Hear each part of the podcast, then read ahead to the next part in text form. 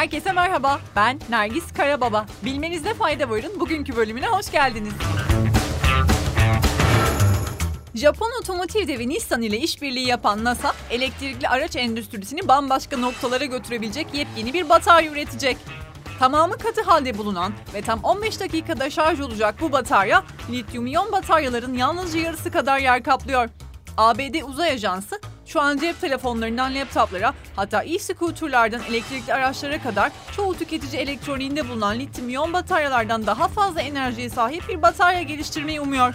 Geliştirecek bu bataryanın kapasitesi zamanla azalmayacak ve alev alma gibi güvenlik sorunlarına sebep olmayacak. Nissan'a göre ise bataryanın pilot projesi 2024 yılında gerçekleştirilecekken tam üretimde 2028 yılında başlayacak.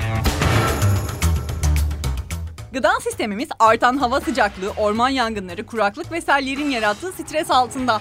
Ama doğa genetik çeşitlilik sayesinde farklı iklim koşullarına adapte olabiliyor. Ancak artık ister muz, ister kahve olsun bütün gıdalarımız yalnızca bir avuç çeşitlilikte üretiliyor. Bu da gıda sistemimizi iklim değişikliğine karşı daha da savunmasız bir durumda bırakıyor.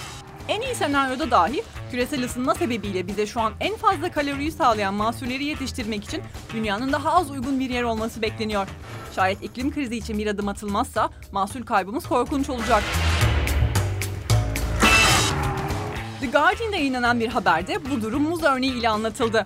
1900'lü yılların başında tadı en güzel ve taşınması en rahat muz türlerinden biri olan Gros Michel, Panama 1 isimli ölümcül bir mantar hastalığına yakalandı.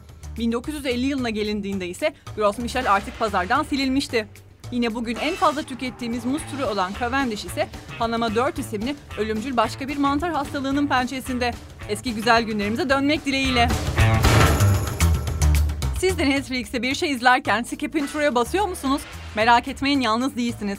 Netflix skip intro yani introyu atla seçeneğini 5 sene evvel hayatımıza soktu ve bu şimdi her gün tam 136 milyon kere kullanılıyor.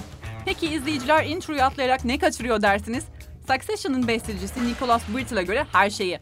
Emmy ödüllü Brittle, introyu atlamaya tamamen karşı olduğunu söylüyor. Kendisine göre intro neredeyse gösterinin DNA'sını belirleyen en önemli unsur ve sizi izleyeceğiniz şeyi hazırlayan hayati bir parça.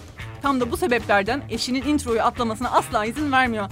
Peki neden böyle bir seçeneğe gerek duyuldu dersiniz? Bunun için Netflix ve onun veri metriklerini suçlayabiliriz. Netflix'in üretim inovasyon direktörü Cameron Johnson'a göre kullanıcılar bir bölümün ilk 5 dakikasını %15 oranında atlıyor. Hatta Johnson Game of Thrones'un introsunu atladığını dahi itiraf ediyor. İngiltere Kraliçesi Elizabeth bu pazar düzenlenecek olan Paskalya ayinine katılmayabilir.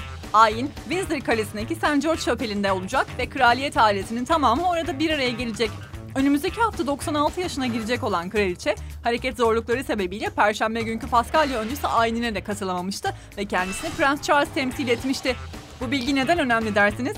Çünkü Elizabeth bu ayini 1970 yılından beri hiç kaçırmamıştı. Kendisine uzun ömürler diliyoruz. Haftayı dikkat çekici bir haberle tamamlayalım.